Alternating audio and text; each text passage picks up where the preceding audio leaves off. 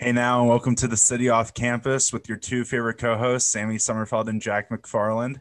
We've got the director of University of Iowa Sports and Recreation Management Program, as well as a sports law professor in the Iowa College of Law today, Dan Matheson, with us. How are you, Dan? I'm great, Sammy. Uh, thanks for inviting me to be with you, and uh, great to be with both of you guys. Yeah, of course. So, my first question for you is where are you originally from, and what got you to first start thinking about a career in the sports industry? I grew up in Iowa City. Uh, so I'm back home after many years of being gone for education and career. Uh, what first got me thinking about a career in sports was my my love of and, and passion for sports as I was growing up. And when I graduated from high school, I played baseball during high school and, and I wasn't a particularly talented athlete, but I knew that so my playing career was done uh, when I graduated from high school. Uh, but I wanted to find a way to combine my love of sports with what I was going to do for a living for the rest of my life. And that eventually led me to study sports management in college and and had me start thinking about how I could combine sports with a career. Did you have early connections in the sports industry you know when you were in college or going into it or did you kind of have to create your own path for yourself? It, there was an element of creating my own path. There, there was no relative or a friend of a family member anything who worked in sports uh, it was and and at the time that i was going through college the idea of sports management degrees uh, was pretty new. There weren't many around the country, and uh, so it was there was an element of finding my own way. Uh, there there were, you know, it, it's these are the olden days that I'm talking about, but it, it's not like there was an internet or anything to to search and find this stuff. So you know, I just I read a lot, uh, read books, read about people's careers who had careers that were inspiring and interesting to me, and uh, so it was really a matter of me just putting myself into a lot of internships and volunteer experiences to start uh,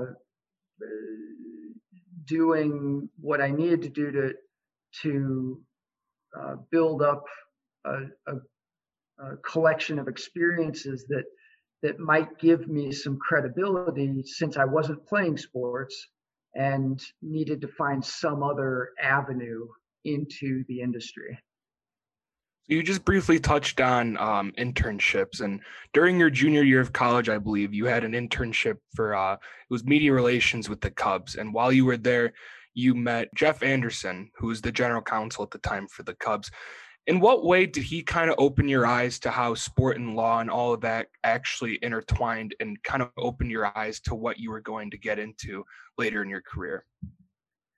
Yeah it's a good question jack. You've done your research. Uh, the so i interned at the chicago cubs and i developed a mentoring relationship with jeff anderson who was a very generous mentor and also the lawyer for the cubs at the time and I was starting to think about graduate school options because I was in my junior year. And I didn't think that I wanted to practice law like a traditional lawyer. The, the important thing that Jeff helped open my eyes to was the idea that you could go to law school and you wouldn't be pigeonholed into a, uh, a, a, law, a traditional legal career. He, uh, when I came to him for advice, he was very enthusiastic about the what a, a, law school education could provide in terms of sharpening critical thinking skills and analytical skills and communication skills and and the transferability of everything that you learn in law school to whatever path you choose in life in business or or law or wherever.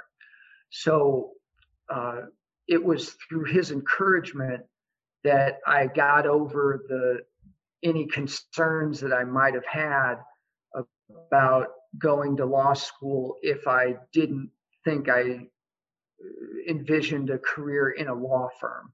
Uh, so yeah, that and and of course, you know, to see him working in uh, in the Cubs front office was was inspiring as well.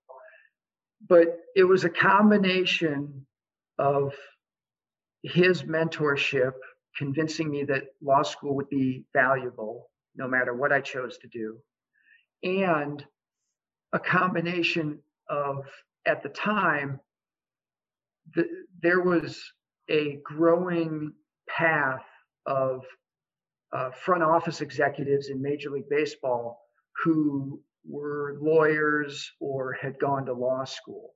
And again, you know, these were people that I read about in books and in magazine and newspaper articles.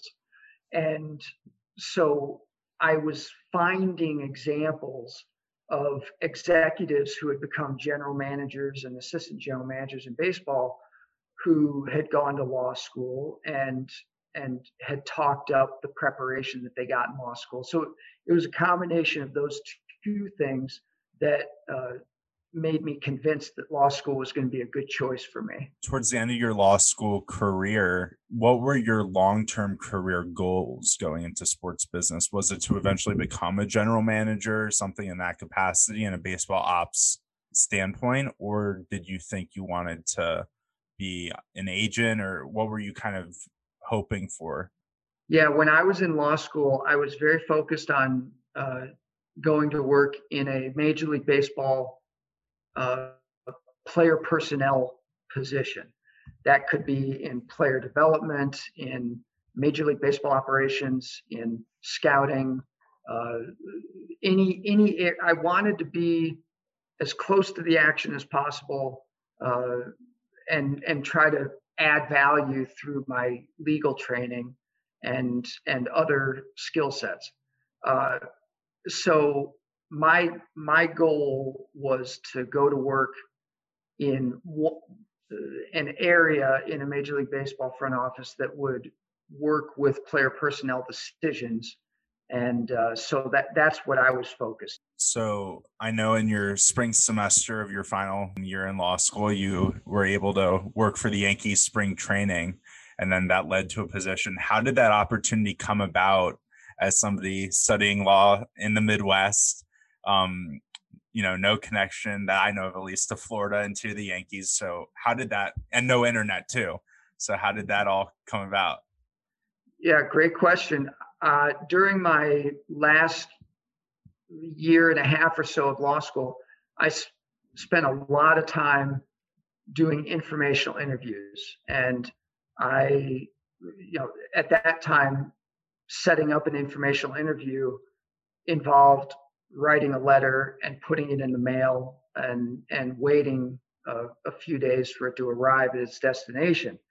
So I was I was mailing out two or three letters a week to Major League Baseball front office, uh, baseball ops executives, and in that process, I developed another important mentoring relationship with uh, gentleman who at the time was the assistant general manager of the Houston Astros, Tim Purpura.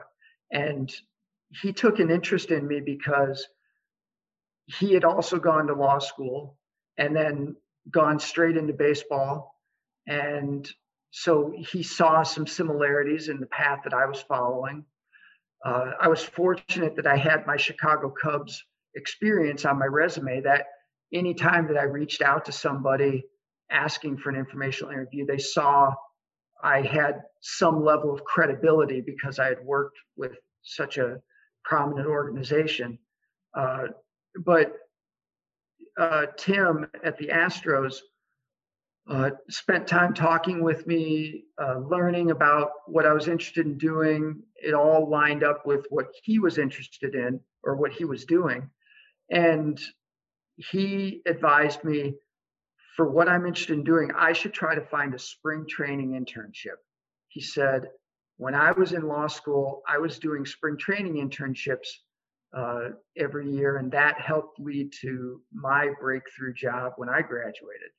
And I, prior to talking to him, I had never thought about just asking teams, could I come work for you during spring training?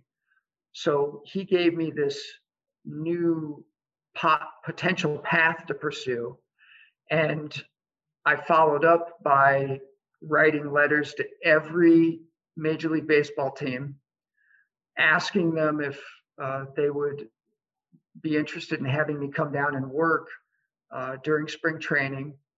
And I uh, got two uh, teams willing to accept that offer. One was the Milwaukee Brewers, who held spring training down in Arizona, but they didn't have anything at all to offer me.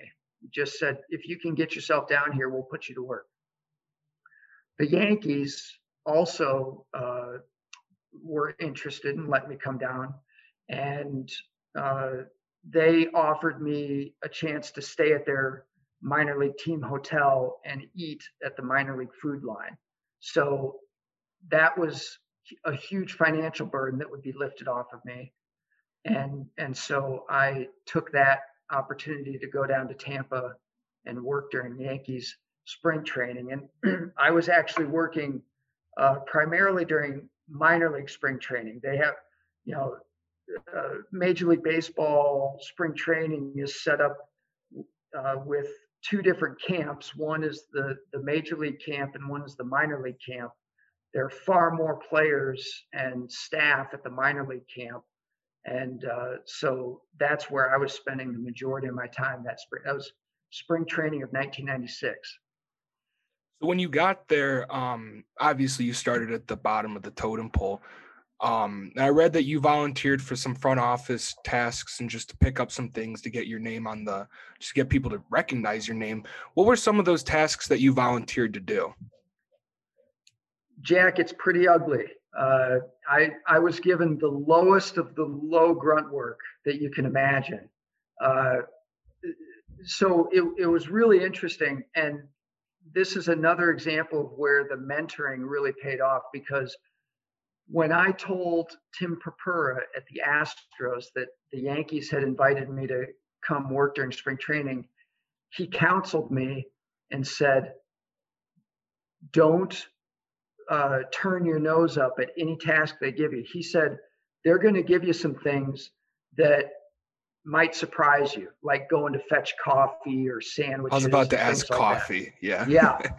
Uh, he he prepped me well for that and if you know if i hadn't had his encouragement to say you know they did the same thing with me when i was doing spring training internships. So he said don't let that get you down. Just do everything to the best of your ability. And and and with his encouragement i went there and they did things like i mean they they really assigned me basically to the clubhouse crew.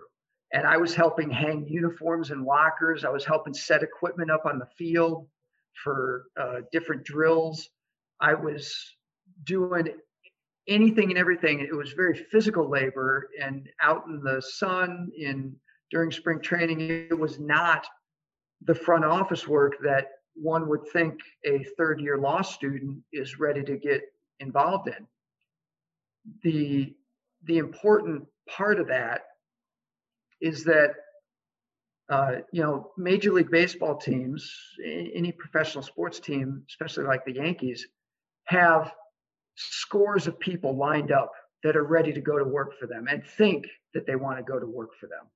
And what I recognized and understood was that they were testing my legitimate interest. How sincere was I? Could they break me? You know did they did i did i go down there with one idea and once i learned what it was really like i would they'd never see me again. So uh, during the you know minor league spring training lasts for four weeks. And during about the first two weeks i was doing such a good job and and uh, paying such close attention to detail and taking on extra duties, volunteering for anything that I could, that they started to give me more and more responsibility because they trusted me. They recognized that I I did pay attention to detail and that when they gave me something, I would get it done. So uh, at a certain point, they started making me responsible for making sure that all the drills uh, on all the different fields were set up appropriately.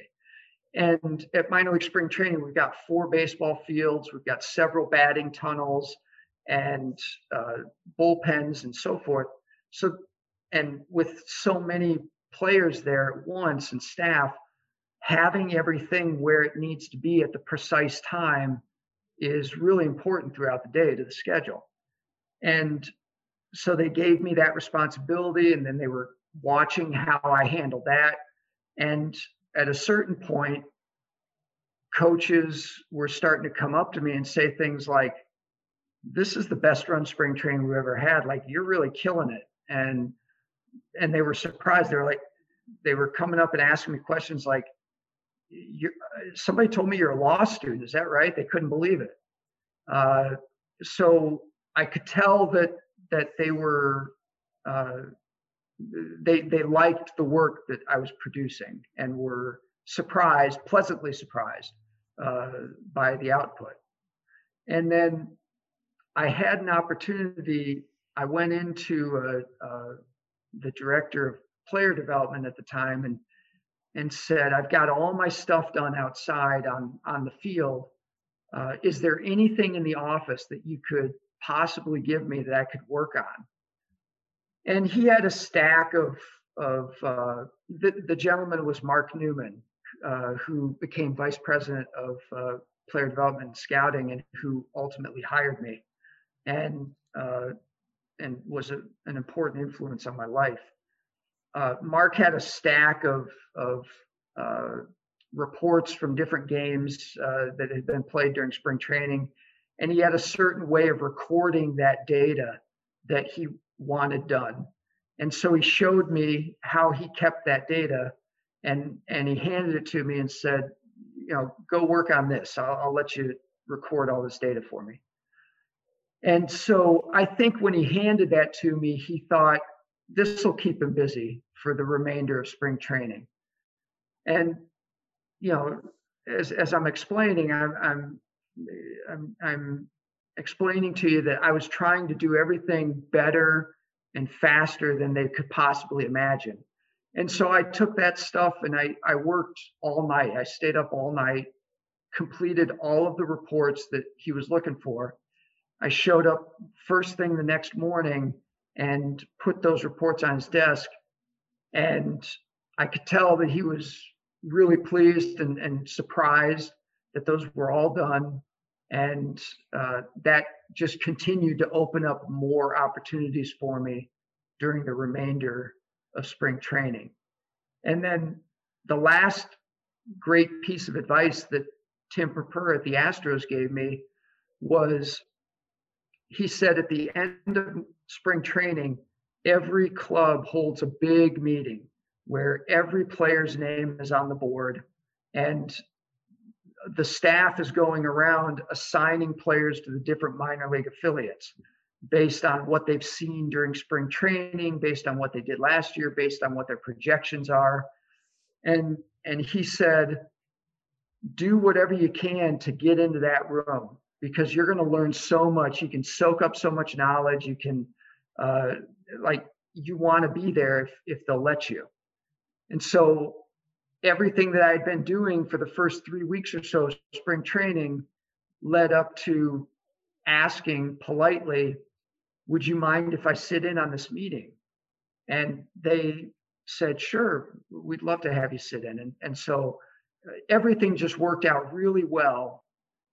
Uh, and and a, a lot of that goes back to having formed great mentoring relationships uh, that had critical advice to offer at certain stages in my uh, search, and and they really helped uh, open up my eyes to what the possibilities were. Even though on the surface some of the things I was being given uh, were not.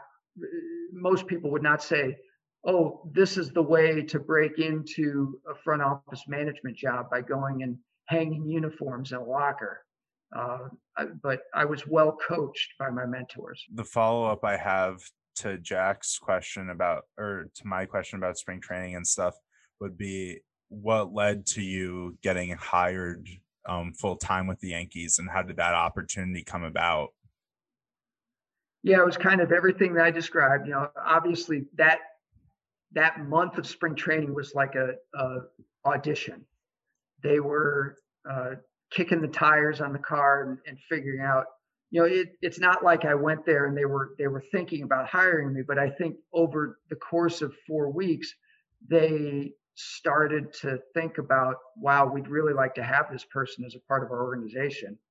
Uh, so it was everything that i did during spring training and the the people in player development mark newman specifically that were interested in hiring me uh, were were putting the bug in George Steinbrenner's ear, our owner uh, at the time, who is now deceased, and uh, they they were letting him know we've got this guy that we we think might be a good fit for our organization, and I I started to get that sense because during my last week there at spring training, I was doing a menial task back in the clubhouse somewhere and mr steinbrenner came over to check out spring training and uh, he marched right up to me and found me in the clubhouse. I was i was working by myself so he had clearly come to try to find me and he walked right up to me and stuck his hand out and said i hear you're the lawyer from minnesota and so that was my first introduction to George Steinbrenner. People had clearly been telling him about this young lawyer that is that will do anything, that has a work ethic that that uh, is second to none, and he was intrigued enough to come over and find me and introduce himself. And so that w- that all went well, and uh, my introduction to him and then as I was leaving spring training, Mark Newman, uh, who would eventually become the VP of baseball operations, uh, Mark said, I'm working on an offer for you.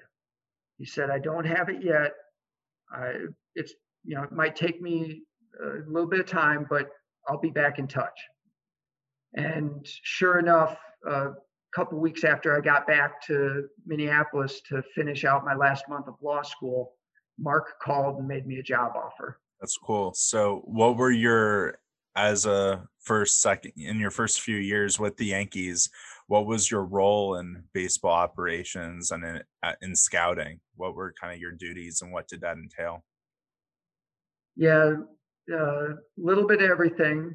Uh, I, I, was able to move into the front office as opposed to being on the field. Uh, that was a nice, nice progression in my career path.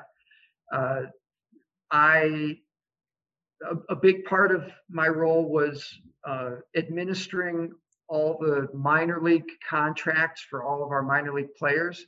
So in a Major League Baseball organization, you've got uh, players who are on the 40 man roster who have signed major league contracts, and you've got 120, 130 minor league players under minor league contract, all employees of the Yankees or any other team. Uh, now, those numbers are going to go down a little bit as baseball restructures its player development system and eliminates some of its minor league teams. But uh, at the time, the Yankees had uh, around 130 or so players under minor league contract at any given time. And within all the all of those contracts, there are signing bonuses that have to be paid. There are uh, other incentives that uh, players are due. There are salary uh, adjustments that have to be made as they move up and down in the in the minor league system, and so there's a lot of administration that goes into managing uh, all of those contracts and making sure that all the players are being paid according to their contract and and getting uh, what what's been promised to them. Uh, so there's an element of that. Uh, another big part of what we did because I I lived and worked in Tampa, Florida, the entire time that I worked for the Yankees, and that's where our owner George Steinbrenner lived, and that's where many of our baseball operations were housed and scouting operations as well. And because in Tampa we operated a 12 month a year uh, player development and scouting facility, we had players on site every day of the year working out. Uh, in at some times of the year, it was during spring training. At other times of the year, it was uh, individual workouts. At other times of the year, it was uh, uh low level minor league games being played. So there there were different stages around that uh, facility that I also supported uh, the operations of. For example, when when we were getting ready for spring training and then running spring training, we've got you know a hundred or so players on site and that are staying at hotels and that uh, have meal money coming to them and travel plans and there's just a lot of administration involved. So i managed details related to spring training related to ex- extended spring training facility operations a lot of major league baseball rules that had to be uh, adhered to as it relates to player movement throughout uh, the minor league system. Uh, reporting to the commissioner's office when players are moved, things like that. Uh, so there were all sorts of administrative duties within uh, the minor league player development scouting system. And then on top of that, because so many of our baseball operations were out of Tampa, I also got opportunities to work to, to just be a part of meetings that were held, making decisions about you know the major league uh, roster as well.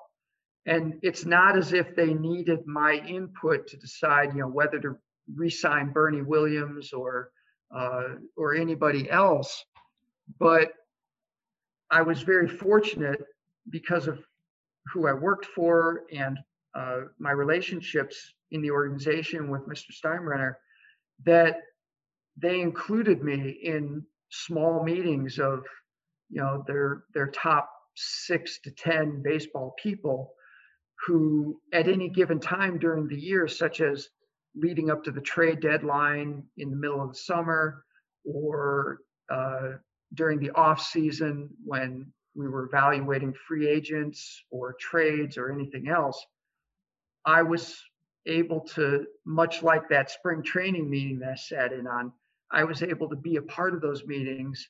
And Mr. Steinbrenner always had me keep the budget during those meetings. So, whatever scenario we would work out in terms of different possible free agents or trades, I would rework the, the major league budget and then show the group what that budget was and and helped further their conversations that way. So it was a little bit of everything. Uh, it it it really gave me a lot of exposure to uh, you know all aspects of uh, Major League Baseball and minor league baseball operations. Do you have any memorable interactions or experiences with George Steinbrenner? Oh, yeah, many. Some some of which I can tell you, some of I some I can't. But um, I, you know, there, Mr. Steinbrenner, I, I loved the man. He was uh, very good to me, and and I really enjoyed him and his personality as as as bombastic as he could be. Uh, uh, somehow I, I, just understood where he was coming from and, and got along well with him. And, and I think he appreciated me as well. We, even after I left the organization, we continued to exchange letters every now and then. Um, but at the you know in terms of entertaining uh, stories uh, involving Mr. Steinbrenner, you know, one of the things that I would say about him is that he was extraordinarily demanding. And he he, he kind of treated a baseball season like a football season. You know in a in a football season one loss could mean everything. And in baseball you know you go through stretches and it's a very it, it's streaky and you're going to lose games you're going to get in cold spells as a as an organization. And so you know losing two or three games in a row uh, there would be very concerning times. What's mr steinbrenner's attitude going to be today? I mean who is he going to tear apart because we've we lost again yesterday? He often uh, it, my my takeaway my impression was always that he used his temper uh, as motivation and to help keep people uh, inspired and and always maintain a sense of urgency uh, in whatever we did. And so, uh, if you know if things weren't going well, he might come over and you know tear tear into somebody uh, and make an example out of someone in the office uh, in front of everyone else, which would put everyone on edge for a few days.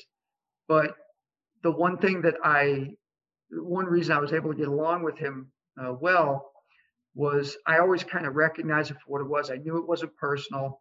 If if if I was the target that day or somebody else was, he always came back and and let you know that he still you were still his guy. He he still cared about you, whether it was the next day or a couple days later. Um, you know, you were always right back where you started, and it was just a temporary thing when he lost his temper with you. So, as long as you didn't internalize those things, and uh, it, it, was fine. Uh, I, I I appreciated that he cared so much about winning and losing because there are a lot of Major League Baseball owners and just sports owners in general that will not do everything possible to win. You know, it, it might be more about generating revenue and, and making money. And, and Mr. Steinbrenner certainly was able to make money with the Yankees, but uh, he would spend uh, money in order to win because winning was uh, a, a top priority at all times. And when you work in baseball operations, all you can ask for is an owner who will give you the chance to go out and sign the best players, to trade for the best players. And so we always had a competitive advantage because in in our uh, conference rooms, like during the off season, uh, every possible free agent's name could be on the board. And, and I always thought about, man, if you're in the Minnesota Twins front office or, or another lower budget team, they're half of these players, they can't even talk about it. Uh, don't even start the conversation. It's not worth it.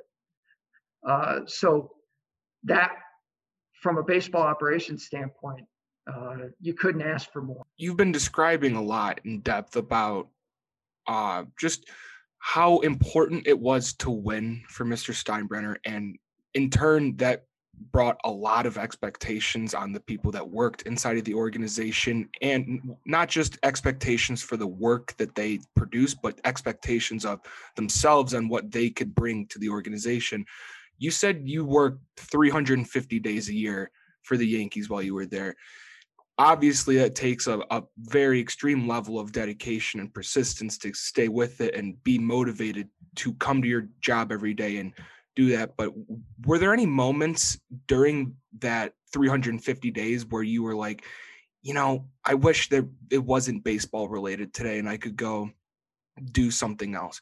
Because i feel like there's not really a lot of people in the world who can relate to a job that you only technically have like two weeks off the entire year and the rest of it you are focusing on the product?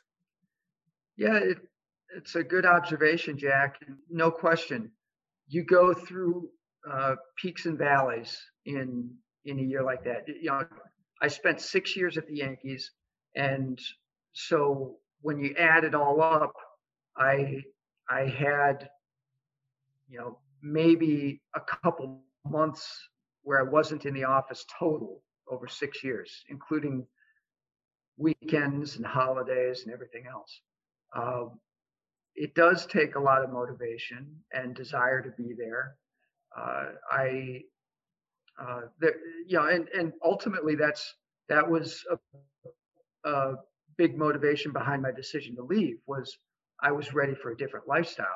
So uh, as I was going through it, obviously I was making the decision that I wanted to be there and and it was what I wanted to do at that point in my life, no question about it. Uh, but as I was starting to get into my early 30s, I was recognize I was there were two things. I was looking at the people ahead of me and and thinking, you know, in some jobs you would look at the people you and say oh if, you know if i put in a little more time i'll it'll things will ease up a little bit. I'll be able to to uh, achieve a, a different type of lifestyle. But the people that i worked that was just the way of life and everybody lived that way and there was no next level. I mean brian cashman uh, everybody works that way uh, and and that's not just the yankees the Yankees took it to another level, believe me.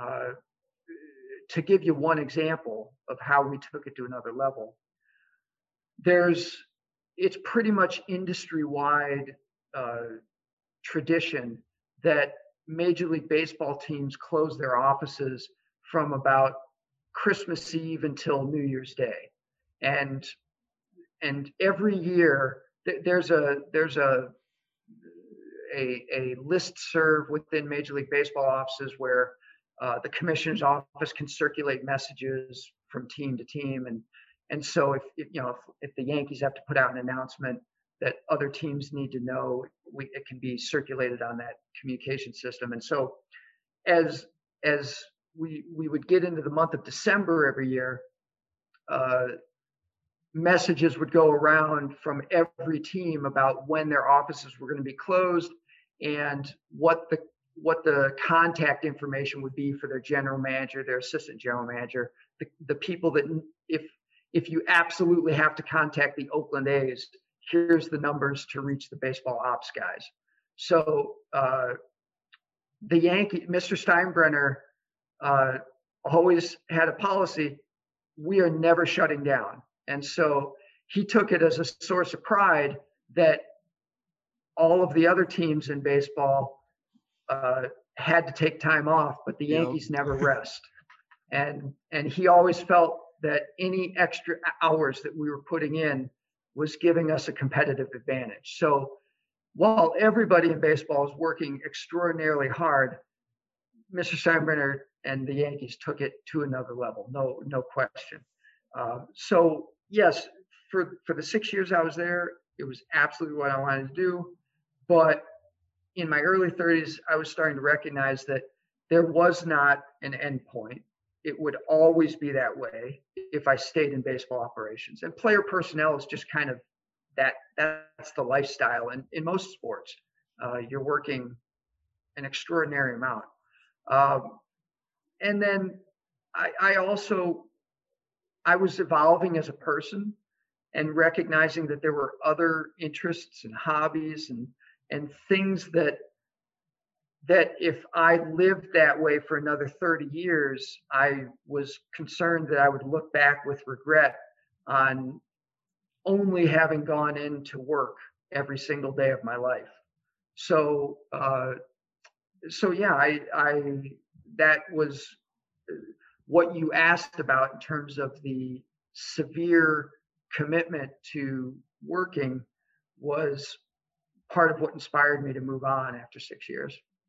Before we transition to what you did after your tenure with the Yankees, um, one thing that I do want to mention is you were there for four World Series championships that the Yankees won. What is a memory that kind of summarizes or recaps those championship experiences for you? Yeah, good question. And that part of that, what you just brought up is uh, in response to Jack's question you know, a big part of motivating you to work 350 or 355 days a year is winning the World Series every year. So that that helped. Yeah. um, but yeah, we we won the World Series my first year there in '96, and then we we lost in the ALCS in '97, and then we ripped off three straight World Series from '98 to 2000 and then we lost in the ninth inning of Game Seven in 2001, uh, just shy of four in a row. So, uh, my one of my most memorable moments from that. Well, there are two, uh, two that are opposite extremes. So in '96, this kind of goes back to the idea of just put your put your head down and work. In '96, I had worked in spring training as an intern, went back to finish up law school, and then in uh, you know I, I went to work full time in mid May and finished out the season, and we won the World Series. Uh, I was I was so low on the totem pole at that point. Uh, you know, I, I I didn't go up to New York for any games or anything like that, and I'll never forget the day after we we clinched the World Series. Every you would have no idea around our office in Tampa that we had just won the World Series. Like I remember going into Mark Newman's office and it was just another day of work. Like time to start preparing for the next one. Yep.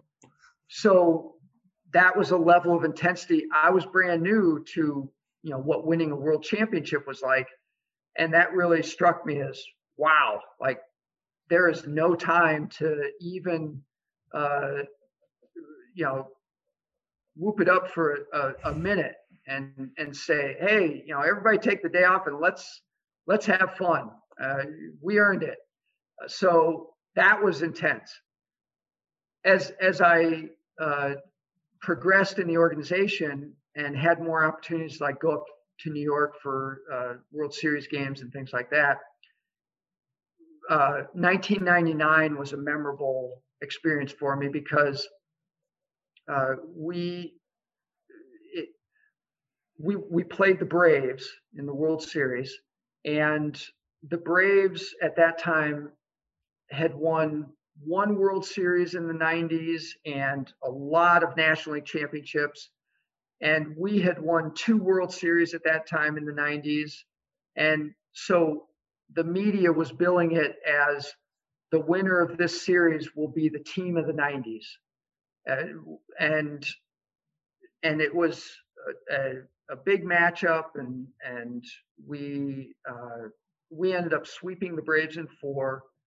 I was there for uh, the clinching uh, game, and I I wound up after the game in a a, a very exclusive uh, players and and some front office staff uh, post game celebration party at the Plaza Hotel, and so that was just and, and it was the it was it was fun to just be in that environment. It certainly, you know, it was the players' time to celebrate, but just to be around those players and and seeing them experience that ultimate high.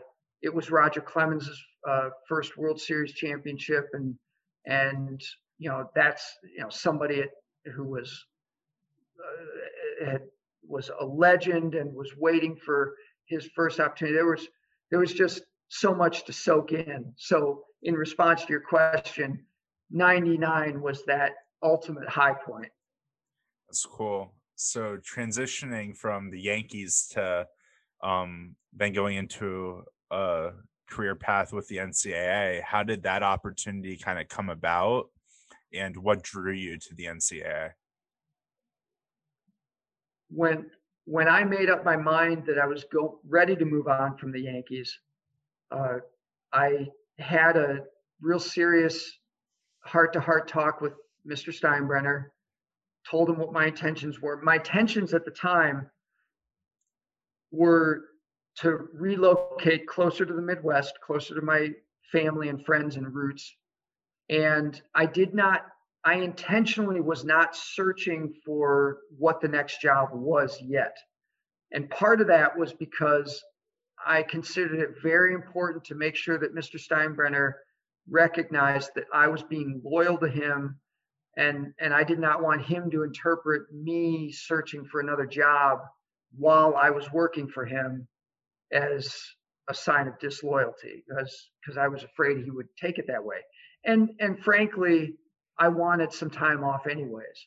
So I I eventually left the Yankees. I I, I helped transition into the next person coming into my role, and then uh, uh, left the Yankees. And I took six months off.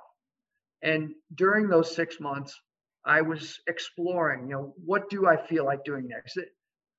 After five, after six years of working essentially every day, I needed a little time to decompress and and get my senses before I could really think about what I was going to be enthusiastic about next. And so in that process of talking to different people and exploring my options, I was put into touch with somebody on the enforcement staff, a director on the enforcement staff at the NCAA, Mark Jones.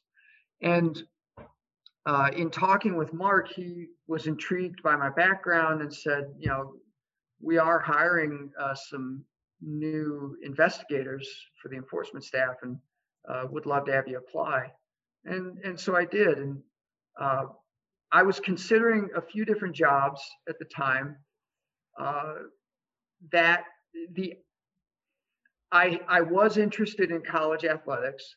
I thought that college athletics might help me find a little bit more of the balance that I was looking for in my life at that time, uh, work-life balance, and uh, and the NCAA offered an even better level of work-life balance than if I was on campus because you know the the ncaa schedule is not driven by uh, team schedules. So i didn't have to be at a, an arena or at a, at a field every night for a different event uh, which you would often uh, have to do if you were on campus in an athletics department. So everything about the ncaa seemed uh, like a great option plus if you go to work for the ncaa you've got chances to to go to campus or go do anything you want.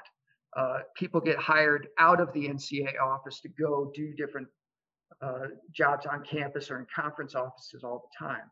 So uh, I went there, and uh, uh, and it, and it provided the work-life balance that I was needing at that point. I I it was it was a perfect fit uh, for for me and where I was at at that moment. One question I wanted to ask uh, specifically about the NCAA was about I think it's a month or month and a half ago or so. The NAIA just um, they released or passed legislation to where players could receive money for their image, likeness, and name, but they added um, that the players could wear uh, their school branding and other things for their promotions. I'm just wondering, with someone who's had experience within the NCAA and how they kind of see this type of discussion, where you see in the next like five to 10 years how the NCAA might pivot. Um, because I know they're they're starting to warm up to the idea of players becoming or being able to become comp- compensated, but the NAIA this past month has really become the trailblazers, I guess you could say, and kind of leading the way. So I was just wondering where you think the NCAA is going to go in the near future with this. Well, they're pretty far down that road. uh, they're going to be proposing new legislation in January to be voted on uh, that is that is going to allow student NCAA student athletes to monetize their name, image, and likeness.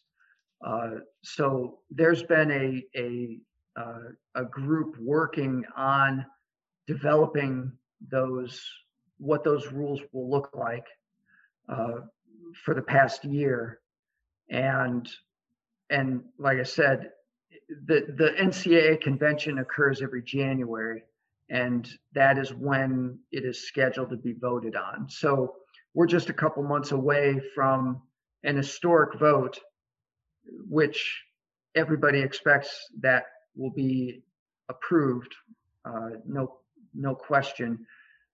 And part of the reason behind that part of I think the NAIA's decision too, as as you probably are well aware,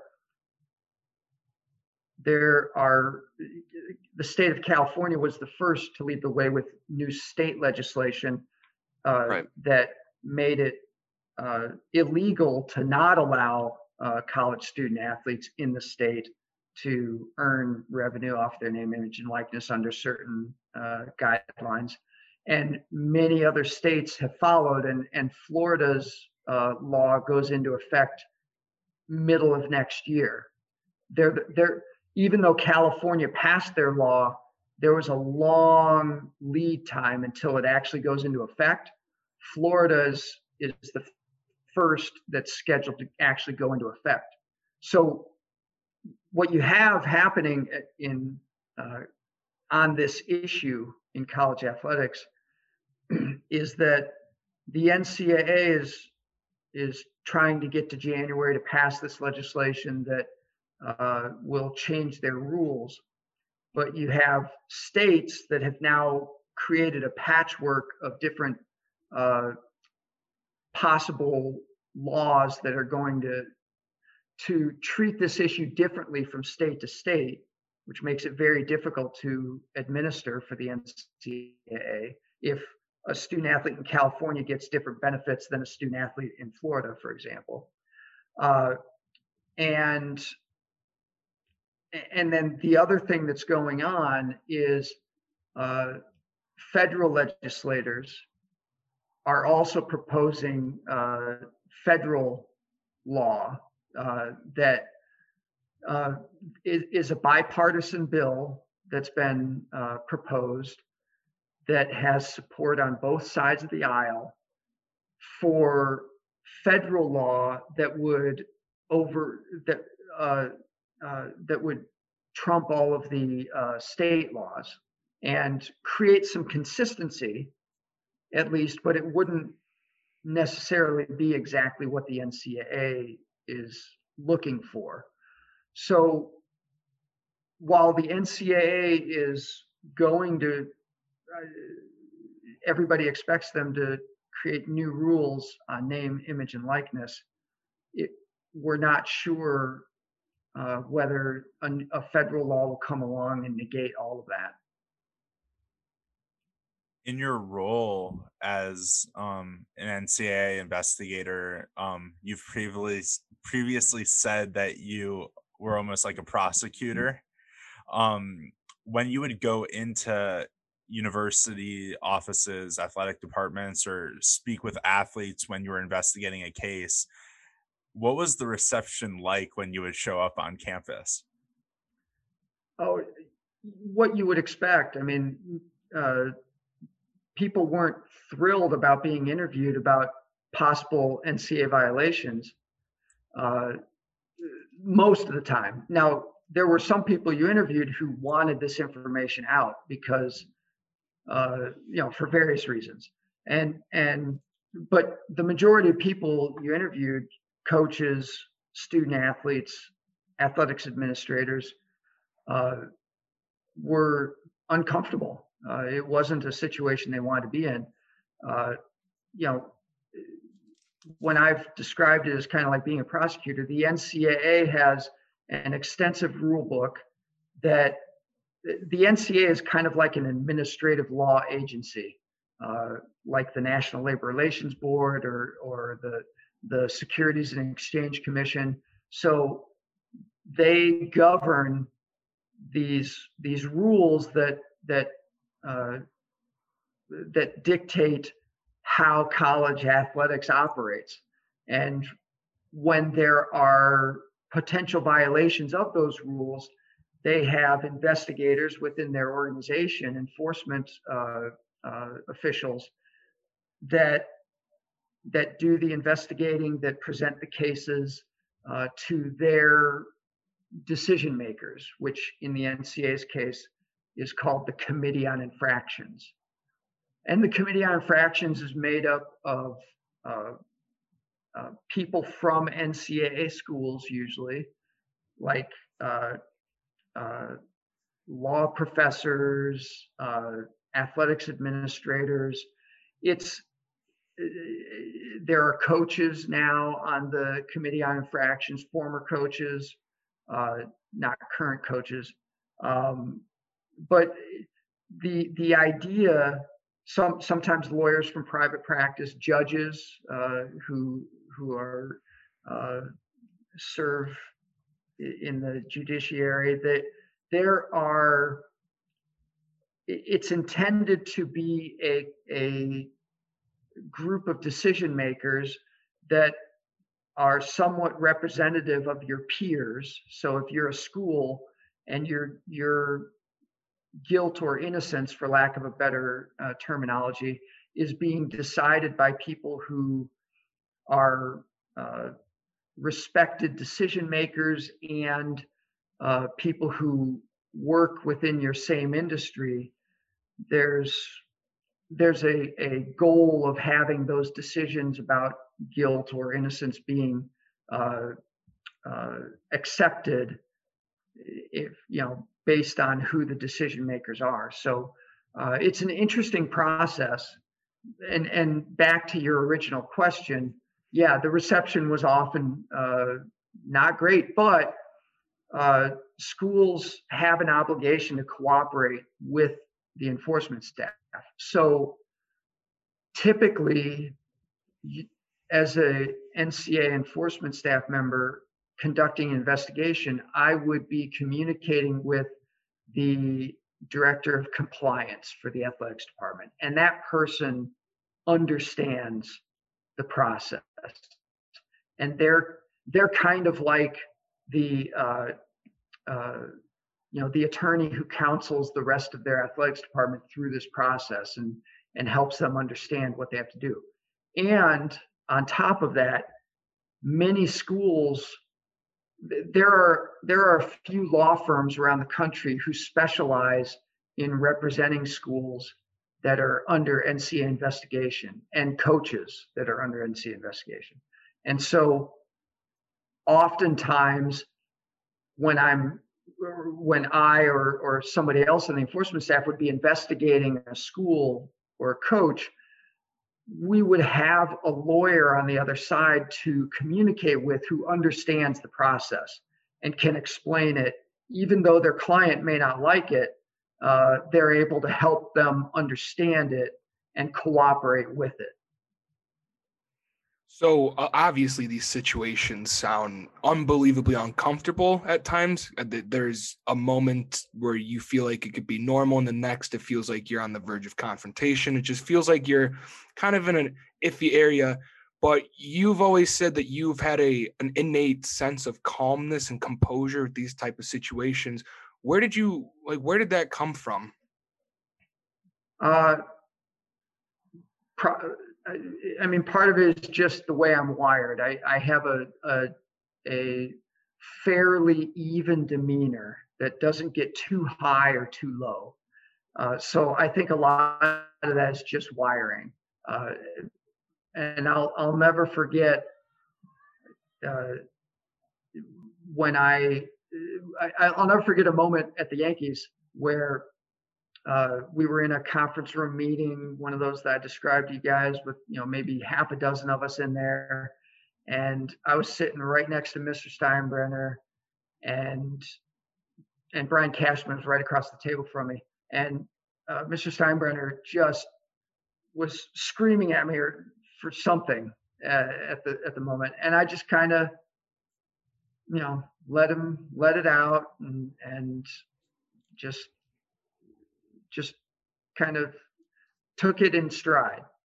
And I'll never forget Brian uh, said to me at some break uh, at some point, geez, Dan, you've you've really got that thousand yard stare down. Like like you you were not phased at all by that. And you know, he's right. I, so I guess part of it is my wiring, and part of it is that I've been in a lot of situations uh, in my career where I've had a chance to just uh, you know test that out and and and be in situations that many people would find uh, uncomfortably confrontational that they can't deal with.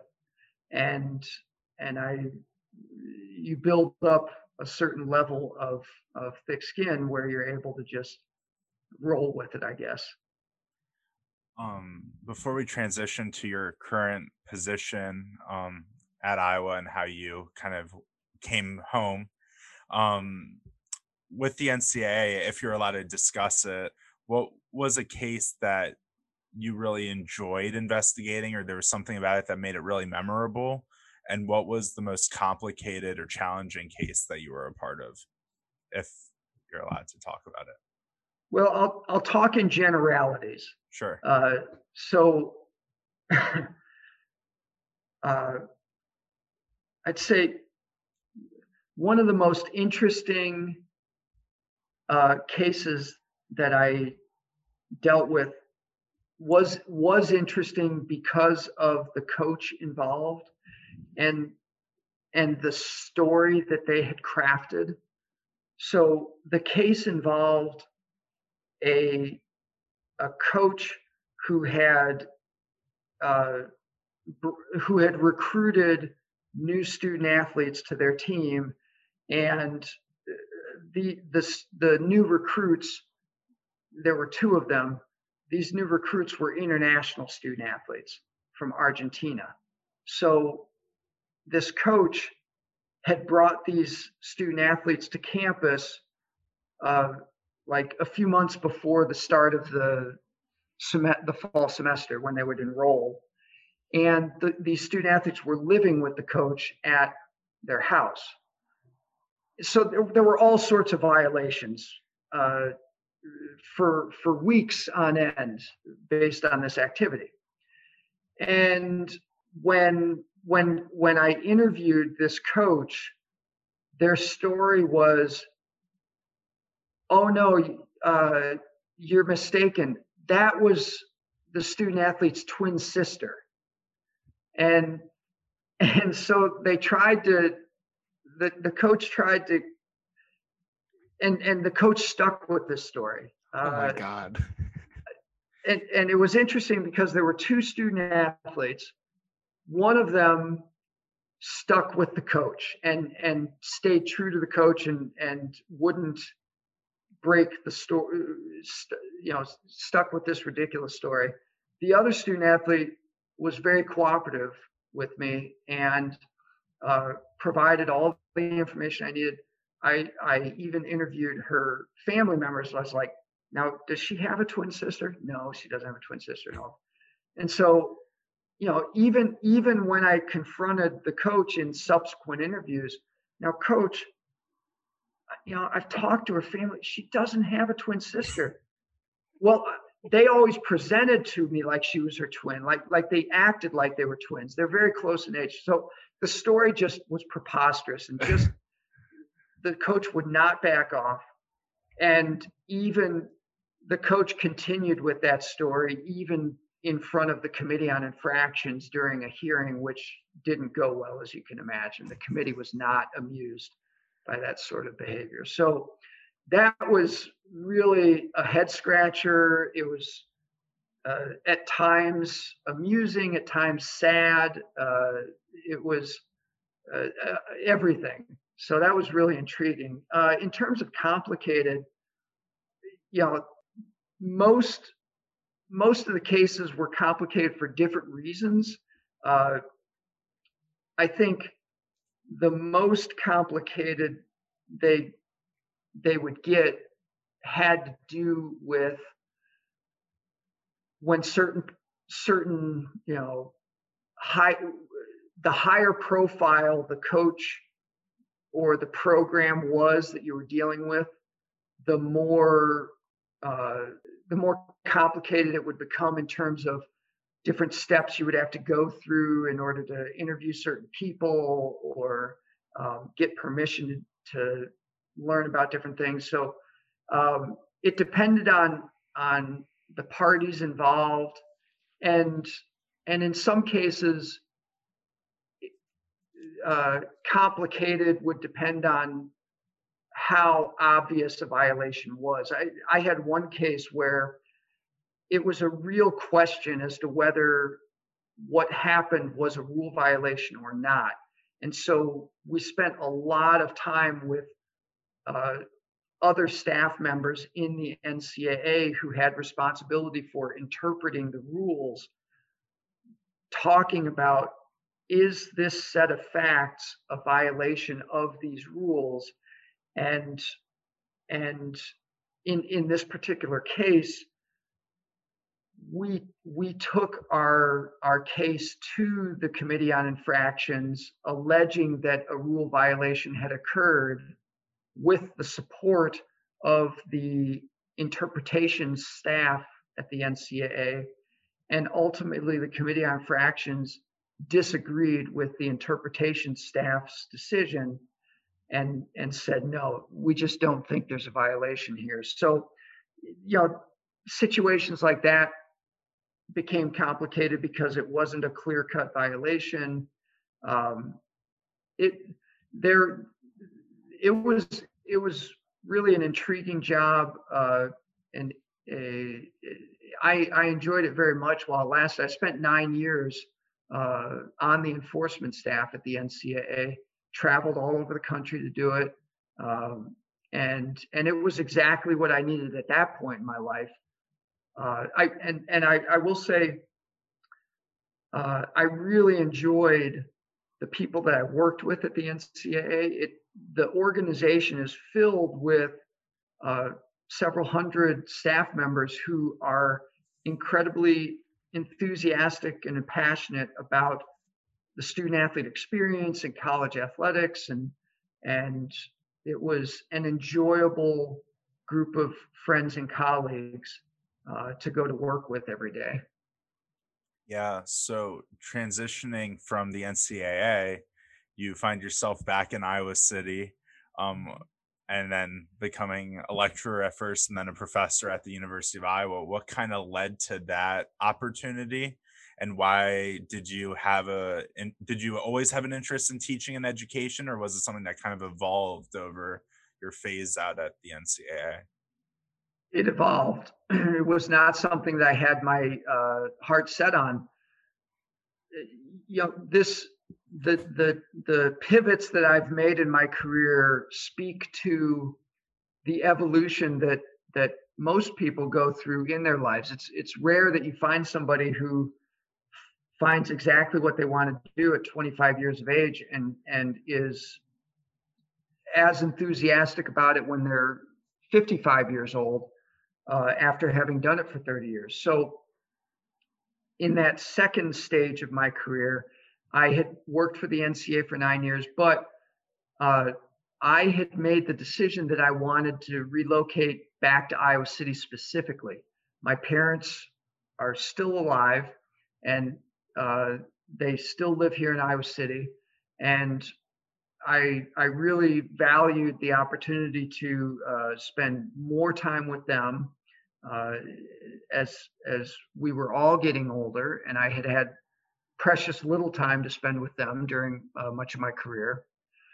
Uh, so I told the NCAA that I was going to move back to Iowa City before I had anything lined up, and they surprised me with a telecommuting offer. Uh, at that time, nobody at the NCAA worked remotely, and and so I was surprised and and flattered that they were interested in having they they didn't want to lose me so they would create a unique work relationship with me. So after my sixth year working at the ncaa i had told them that i was going to move back to iowa city and they made me the telecommuting offer. And so i spent my last three years when i was working for the ncaa living here in iowa city and being signed into the office during the day and tra- I would travel back to Indianapolis to the home office every month during that time and spend several days there during the month. But my my office was technically in Iowa City. So uh, during those three years that I was here in Iowa City working for the NCAA, I was guest speaking in classes on campus, and I uh, was starting to mentor law students at the Iowa College of Law that were interested in working in sports. And through those experiences, I became more interested at that stage of my career in working with young people who wanted to follow a similar path to the one that I did. And I felt like I was at a stage in my career where I had a lot of experiences to be able to give back to students. And and so an opportunity came up to join the faculty here and i i was at in the right frame of mind to make the leap and lead the ncaa at that point. So with you know you're making the leap into being a teacher at iowa and a professor how did you develop your teaching philosophy and what is your philosophy? And what are the origins of some of the instrumental educational classes and tools you use within that philosophy such as field trips practicums um, and you know other classes like your negotiations class? Yeah so coming from the background the the non-traditional academic background that i have clearly uh, uh, experience based education was very important to me. Uh, I, I love uh, lecturing and, and teaching students in a traditional classroom format, but I especially love putting students into real world scenarios where they can uh, learn by doing and applying what they learn in the classroom to uh, either hypothetical or actual challenges. So uh, from the very beginning, I I built into my traditional classes, uh, you know, as many uh, hands-on experiences as possible, whether it was uh, contract negotiation uh, experience or uh, uh, or, or, field trips, as as you mentioned, or practicum experiences where I would be able to, which were more like a hybrid between an internship and a traditional class. So um, experience-based learning is really the, the foundation of my teaching philosophy uh, that you asked about um, and and what motivates me in in most of my uh, class development.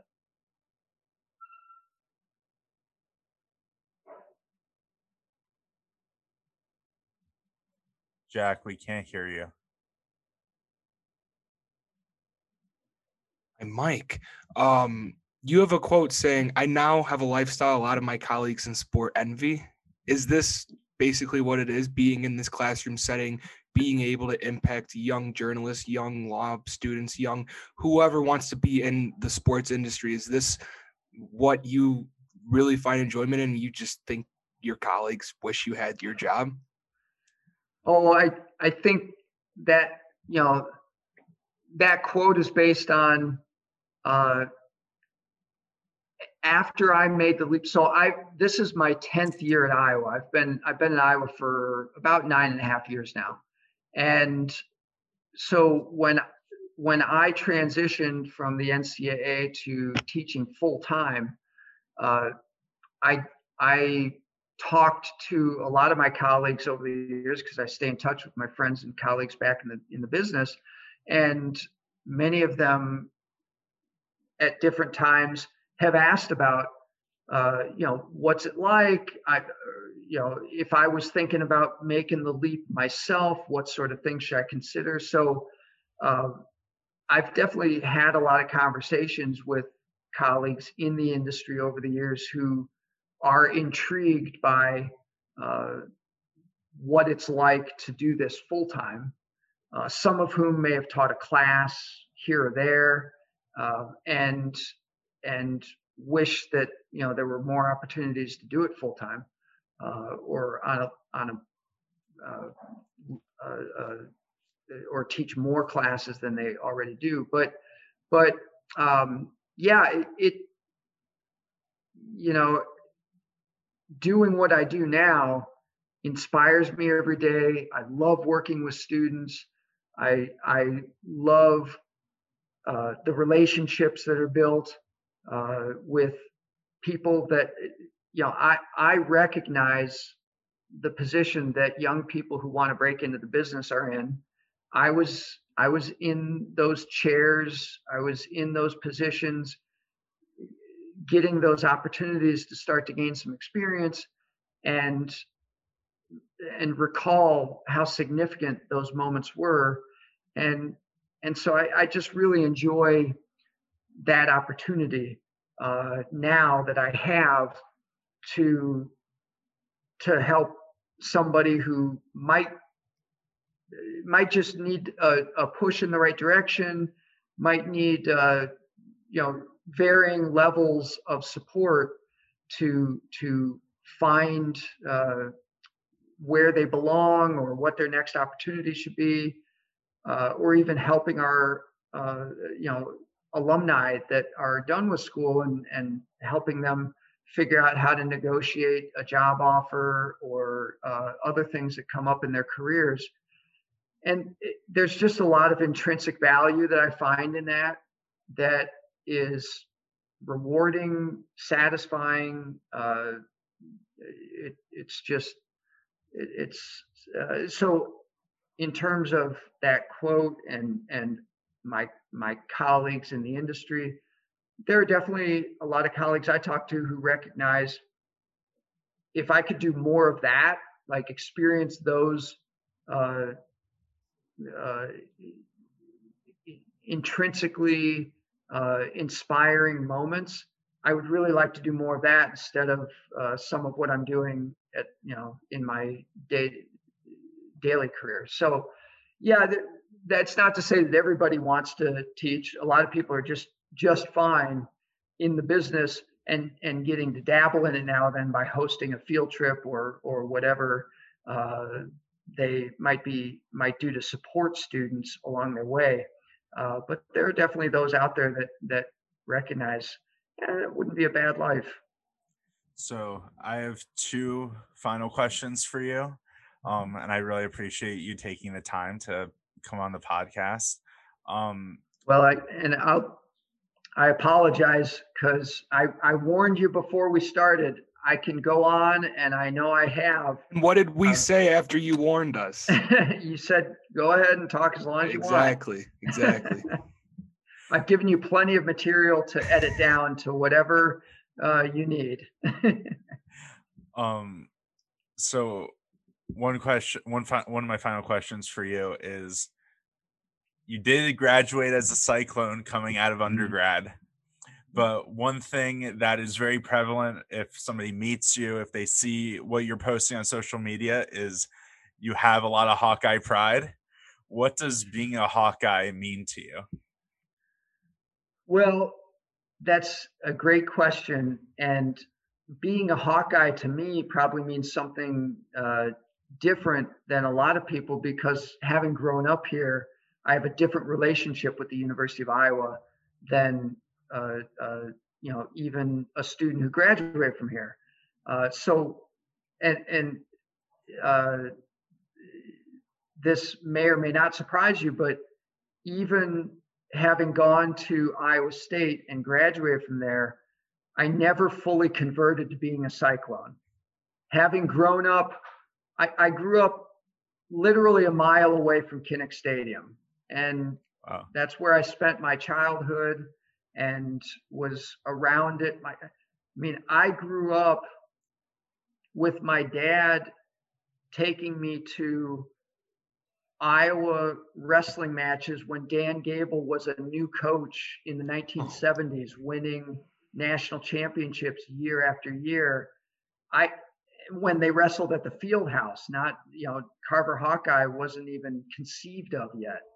And so I've got I've got a, a relationship with the Hawkeyes, Iowa, the University of Iowa, that is uh, that spans uh, many decades and and goes beyond uh, just the campus and it involves the community and and everything. So so but being a Hawkeye to me uh, is uh, I've been incredibly supported and and one of the things that that I love about being a Hawkeye is the the support that I feel for what I want to do professionally, what I want to do with students to help them uh, get further in their careers, uh, different opportunities that I have to to